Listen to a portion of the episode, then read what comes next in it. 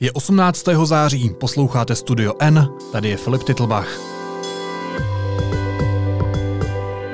Dnes o tom, že stát částečně selhává v ochraně velmi mladých matek a jejich dětí a taky o tom, co za rok nezvládl a zvládl pražský primátor Zdeněk Hřib.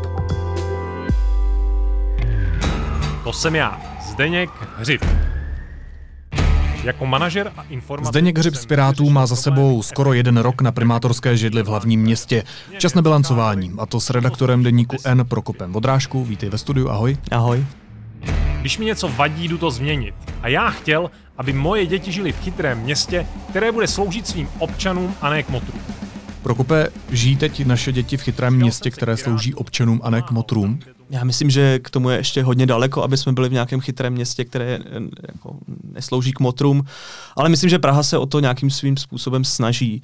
Snaží se dělat kvalifikovaná rozhodnutí, snaží se podkládat své věci analýzami, ale vlastně za ten rok necelý nebo za nějaké to bilancování, které jsme tak tak to často končí u těch analýz. Město si nechá zpracovat analýzu toho, co se dá udělat, co by chtěli udělat, ale vlastně se zatím toho moc nestalo. A je to vidět i na tom chytrém městě, kdy, které, což je vlastně speciální gestce primátora Hřiba, kdy on se tím sám zaštiťoval a je to i zásadní téma pro Piráty. Digitalizace úřadů, chytrá města, smart cities, nějaké chytré projekty.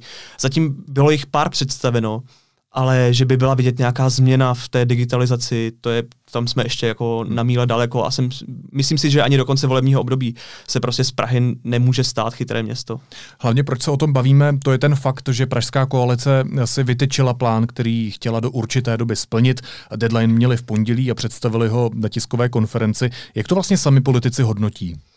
Oni se hodnotí kladně. Oni ty, ty, ty úkoly, které si sami zadali, tak se vlastně jako povedly ačkoliv je třeba říct, že ne všechno je vlastně vidět na veřejnosti. Primátor Hřib měl představit koncept digitalizace města, ten koncept zatím nikdo neviděl. On říkal sám, že ho ještě představí, ale vlastně nikdo pořádně neví, jak to bude vypadat. Já, když jsem se s ním bavil, on sám říkal, že eh, některé projekty eh, už představili, je to třeba aplikace Změňme to, ať bychom mohli vidět malé změny na městě, ale když mluvil o tom velkém projektu, o, tom, o té změně toho úřadu, tak to skončilo u toho, že vlastně je to velký monolit, který je potřeba rozřezat a že nejspíše nikdo nikdy tu práci neuvidí. Ale obecně se dá říct, že jsou spokojení s tím, co se stalo. Na druhou stranu je třeba říct, že ne, je těžké určit to, jestli s tím budou spokojení voliči. Samozřejmě, takže je to geniální plán podle politiků splněný na 100%. Ano, je to, je to tak. Jako ačkoliv, vždycky. Je to tak, ačkoliv oni vlastně ten deadline toho, kdy má skončit ten, eh, ten půlroční plán vlastně postupně odsouvali. Dokonce se říká, že to bylo i kvůli tomu, že některé ty projekty vlastně splněny neměly a museli to trochu natáhnout. Ale, ale když se o člověk projede, tak je vlastně takový uh, pro obyčejného voliče. Tam jsou samozřejmě zajímavé věci, rozjeli se zajímavé projekty, ale já myslím, že ty zásadní problémy Prahy, které tady jsou, tak jsme ještě daleko od toho, aby se nějakým způsobem vyřešili. Když nemáš projekt, prodloužíš plán. V jakých slibech primátor Hřib selhal? To je, to je dobrá otázka a vlastně nevím, jestli, eh, jestli se na ní dá jako jednoduše odpovědět. On, oni ta koalice, třeba i ten svůj koaliční uh, program, nebo ten ten program, se kterým, eh, který představovali, je vlastně jako neurčitý. A na, a na těch zásadních projektech, které, ke kterým se určitě dostaneme, ať už je to, jsou to ty velké dopravní stavby, nebo je to nějaká hm, parkování, je to vlastně a také problematika bydlení. Tam, tam, tam oni neměli velké sliby, oni neměli velká, velké eh, očekávání z toho, co můžou dosáhnout a také se to vlastně naplňuje. Ale že by, že by stýbil například, že zlepší toto a hmm. to se nestalo, nic takového si nevybavuju. No a co teda bude to první, co jako pocítíme, jak si z období té vlády Pirátů? Co byste tak typnul? No tak měli bychom co nevidět začít stavět metro D. A kdy to bude jezdit? No, mělo by to jezdit 2028. Tak to je první, čeho se dočkáme, jak si... Co se v Praze pod jeho vedením opravdu jako reálně a konkrétně hnulo? A teď, když se nebudeme bavit o analýzách a jejich hmm. výsledcích. Hmm. Já si myslím, že uh, rozjeli se nějaké projekty, ale myslím, že i všichni můžou vidět, že nej, nej, ty nejviditelnější věci jsou takové ty, uh, já bych řekl, že často to vypadá až, uh, že se inspirují Honest Guidem Janka Rubeše. Je to, máme zde pandy, budeme to vyřešit. Máme zde problematiku v turist, turismu v centru, historická auta, měli pseudohistorická auta, nevědí, co s tím udělat udělají si analýzu, zjistí, že tady místo historických aut jezdí rolby nebo autobusy, že prostě jsou špatně, špatně jako, uh, mají špatné TSK. Já myslím, že v té oblasti toho toho přístupu k veřejnosti a vůbec vnímání toho veřejného prostoru se v Praze hodně mění, ale chápu, že velká část Praženů nebydlí v centru, e, bydlí na sídlištích, přes centrum přijíždějí, možná do o víkendu a pro ně to třeba není tak zásadní. Ale myslím, že v tomto se tady to, to, možná i v tom přístupu a otevřenosti toho, eh, té veřejnosti se to město mění. Mezi náma já jsem měl minulý týden z práce na kole a na můstku jsem pandu potkal. A to se úplně nezměnilo ještě. Je, je, je to tak, ale zastupitelstvo, které je zítra, tak respektive které je ve čtvrtek, tak to má finálně schválit. Je to prostě to město, já myslím, že ač, ač mají jako dobré uh, vize v tomhle, tak naráží na to, co asi sami nečekali. Jsou to prostě obstrukce ze strany různých uh, vlivových skupin a možná tak taky asi naráží na to, že pracují pro úřad, ve kterém je hrozně moc úředníků a má, své, má svůj chod, který prostě nelze chce změnit, ať se můžete tvářit, že jste, že jste ta koalice změny, tak tak vždy narazíte na to, že máte nějaké úředníky, kteří nejsou zcela dobře placení a kteří prostě pracují podle toho, kolik dostávají a bohužel to asi pak často trvá. Prokope, jednoduchá otázka, kdy bude okruh kolem Prahy? Jednoduchá otázka, na kterou není jednoduchá odpověď. Eh, já myslím, že všichni už pomalu počítají s tím, že nikdy, ale současná koalice se s tím snaží něco dělat, ale vlastně jako s tím se podle mě snažila dělat něco každá koalice. Oni ten, ten okruh kolem Prahy vlastně nestaví, oni staví, staví to ŘSD, oni mohou nějakým způsobem se snažit tlačit na ně, mohou jim pomáhat, ale to je otázka, která uh, myslím, že pokud primátor vydrží do konce svého volebního období na svém místě, tak se stejně dočkáme možná, zač- že se začne stavit jeden z těch úseků, ale to je prostě otázka na dalších deset let. Tam je to možná taky o dobrém vztahu mezi premiérem a primátorem Prahy. Já myslím, že tam byla nějaká Bartrová dohoda, že za úřednickou čtvrť bude okruh Prahy nebo něco podobného. A, ano, byla, byla taková snaha vlastně vyměnit, vyměnit nějak ty finance za tu úřednickou čtvrť, což byl projekt Andreje Babiše. No jo, ale já jsem dneska četl, že Andrej Babiš se vůbec eh, s, se Zdeňkem Hřibem nechce bavit a že spíš bude obesílat pražské radní, tak jaký je ten vztah mezi nimi?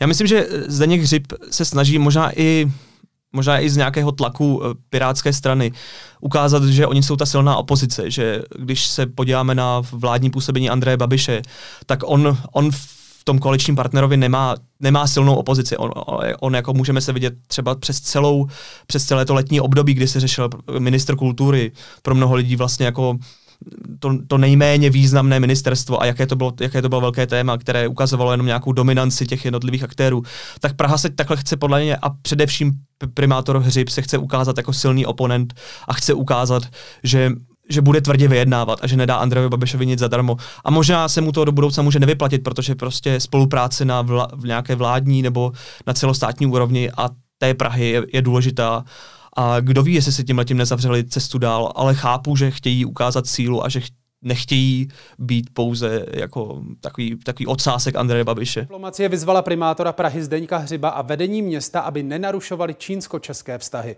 Pojďme se ještě u osoby primátora Hřiba na chvilku zastavit. Ono si nelze nevšimnout jeho v celku zásadní role i ve velké politice, a to přímo v zahraniční politice, protože jeho výroky a činy ohledně Tchajvanu a Hongkongu vyvolávají často i dost drsné reakce.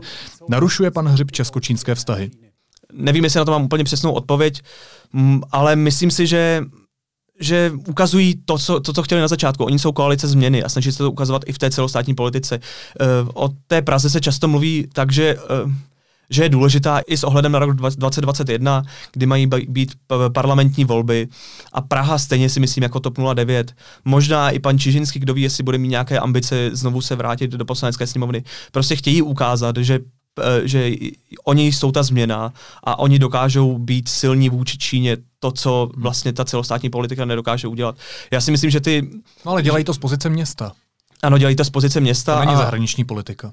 Ano, jasně. Já, já ten postoj, eh, já ten jejich postoj chápu, oni pořád říkají, že tam, je, tam se pořád řeší ten sporný článek, který vlastně třeba jiná města nemají, čím se Praha jako zaklíná, že prostě proč, proč by, bychom to měli mít my, když to nemá Berlín a tak dále. Eh, myslím si, že to ty vztahy částečně narušuje, myslím si, že na to asi Čína v minulosti od té Prahy nebyla zvyklá. A myslím si, že ale v tom Praha jako končit nehodlá. Myslím, že v tom budou dál pokračovat a je na tom jako široká schoda, protože opravdu všechny ty strany víc se zaklínají nějakým tím odkazem eh, Václava Havla, nějakým tím důrazem na ty lidská práva, než výhodným obchodem s Čínou. Čína se asi bude muset zvyknout. Jak silná je pozice uh, primátora Hřiba ve straně Pirátů? Já tam mám jako roz, rozporuplné informace. Na jednu stranu prostě uh, Zdeněk Hřib uh, je podle mě schopný politik, uvědomí si to i, i v pirátské straně. Na druhou stranu si myslím, že na něj částečně jako tlačí s tím, aby byly, aby byly v Praze tlačeny ty důležitá témata pro celostátní piráty. Můžeme to vidět třeba na té pražské plynárenské.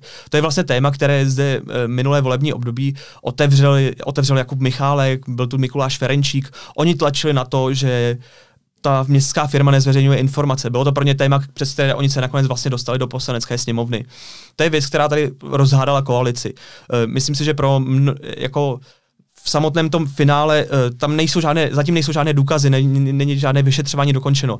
Ale Piráti to staví do, do toho, že prostě musí ředitel městské firmy odstoupit, protože pro ně je to vlastně nějaký čas, částečně boj. Chtějí ukázat to, že oni své projekty dotáhnou, že oni jsou pořád ta, ta, ta v úvozovkách oponentní síla. A Zdeněk Hřib je tady v nějakých jako kleštích toho, že on chce dělat podle mě často tu reálnou politiku, chce se s těmi lidmi domluvit.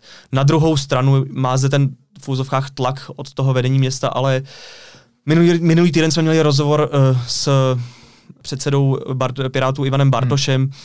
a myslím, že jsou s ním spokojení. Oni prostě jsou s ním spokojení, ta jeho síla Zdeňka Hřiba asi roste, on tam přišel, byl tady v Pirátské straně od roku 2013, se se nepletu, může působit jako ze začátku nevýrazný člověk, nikdo ho neznal předtím, než nastoupil do té pozice, ale tu svou pozici si vybudoval podle mě to i tím, že je do určité míry schopný manažer, dokáže s těmi lidmi komunikovat a hlavně se podle mě hrozně zajímá a, a je to vidět i na nějakém tom vztahu v té pirátské straně. Kdybych tomu měl ještě jeden poznatek, tak je vlastně hrozně zajímavé sledovat to, že jak roste ten jeho vliv, tak padá ta jeho účast třeba na Pirátském fóru. To je hrozně, hrozně mm-hmm. zajímavé sledovat, že Piráti, kteří se vlastně často dostanou do politiky, tak se na to Pirátské fórum, které pro mnoho lidí funguje jako nějaká představa o tom, jak Piráti vypadají, prostě mizí. Jeho na poslední příspěvek je někdy z března tohoto roku prostě dělá tu reálnou politiku. Každopádně, jestli je tady nějaké objektivní pozitivum současné koalice, eh, tak to, že za jejího působení ještě nespadl v Praze ani jeden most. Je to tak a myslím, že se snaží, aby žádný nespadnul. Prokop Vodrážka, redaktor deníku N, díky moc. Díky. Za chvíli jsme zpátky. Neomezená data hýbou Českem. Proto O2 přináší nové tarify Neo s neomezenými daty pro nekonečné sledování videí, nepřetržitý poslech hudby i podcastů. Chytrá síť O2. Teď jsou na řadě stručné zprávy, které by vás dneska neměly minout. Státní zástupce Jaroslav Šaroch se rozhodl zastavit stíhání premiéra Andreje Babiše, jeho rodiny a spolupracovníků na základě výkladu českých zákonů. Argumentuje ale i verdikty Soudního dvora Evropské unie. Deníku N se nyní podařilo zjistit, že Šaroch ve svém rozhodnutí řeší hlavně tři konkrétní evropské judikáty. Potvrdili to zdroje z blízkosti žalobce a obhajoby. Víc informací najdete na webu Deníku N. Saudská Arábie podle svého ministra energetiky obnovila 50% produkce ropy, která byla zastavena po sobotních útocích na ropná zařízení v zemi. Ministr princ Abdelaziz bin Salman také řekl, že saudsko-arabský trh s ropou bude plně funkční do konce září. Projekt úřednické čtvrti v pražských Letňanech bude pokračovat, řekl to dnes během návštěvy Ústeckého kraje premiér Andrej Babiš. Nehodlá už prý ale dál jednat s pražským primátorem Zdeňkem Hřibem, ale obešle podle svých slov pražské radní. A teď další téma. Deník N narazil na případ nezletilé těhotné dívky, kterou hledala policie. Při podrobném zkoumání tohoto příběhu jsme narazili na díry v systému, kterými takové dívky až příliš často propadávají. Téma u nás zpracovává redaktorka Jana Ciglerová. Ahoj, vítej. Dobrý den. Co všechno můžeme říct o tom případu, který ty popisuješ?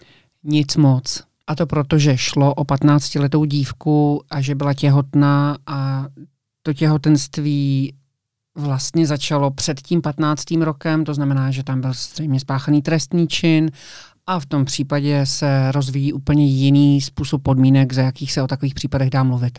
Co se tady vlastně stalo?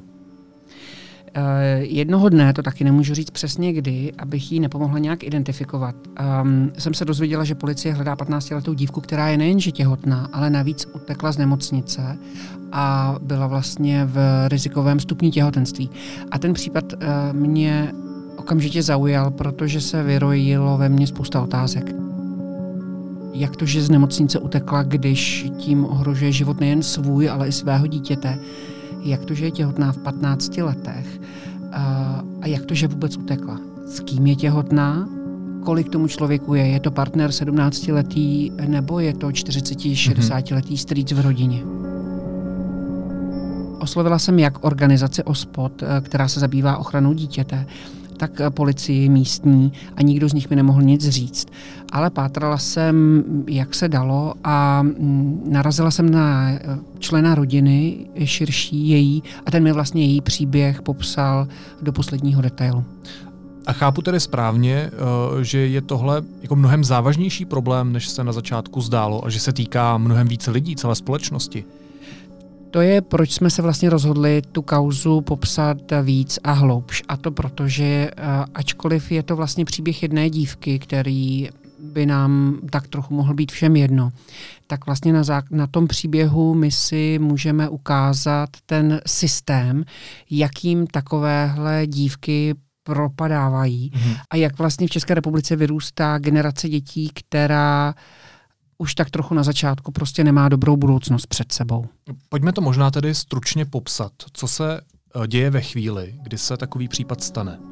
Policie nemá žádné moc velké páky na to, jak si uh, v takových momentech poradit a vlastně jak takovou dívku zachránit. Uh, já jsem třeba věděla, kde se ta dívka nachází ještě ve chvíli, kdy ta policie po ní pátrala, protože jsem měla informace od toho člena rodiny a e, takže jsem také věděla, že policie na tom místě byla, ale na tom místě byl jenom její partner a ten policie řekl, že tam není. Policie neměla například soudní příkaz hmm. K tomu, aby dům prohledala, protože nebyl důvod. Ten partner vlastně nebylo jasné v té době, zda je on skutečně otcem. A ta policie tím pádem mohla vlastně něco dělat až poté, co se to dítě narodí.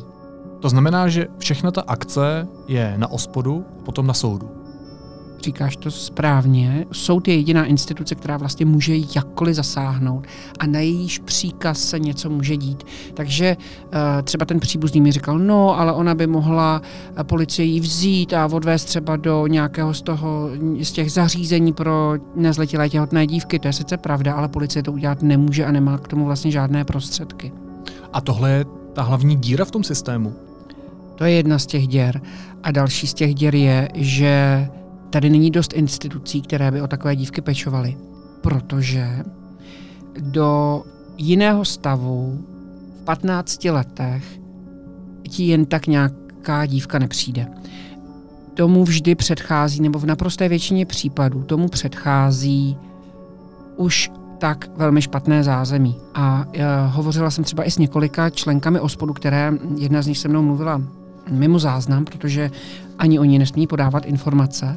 A ona mi říkala, že vlastně tyto dívky často jsou tak traumatizované těmi šílenými podmínky, ve kterých vyrůstaly, bez dostatku emocí, lásky, stimulů, že oni se vlastně zamilují do prvního kluka, který je potká.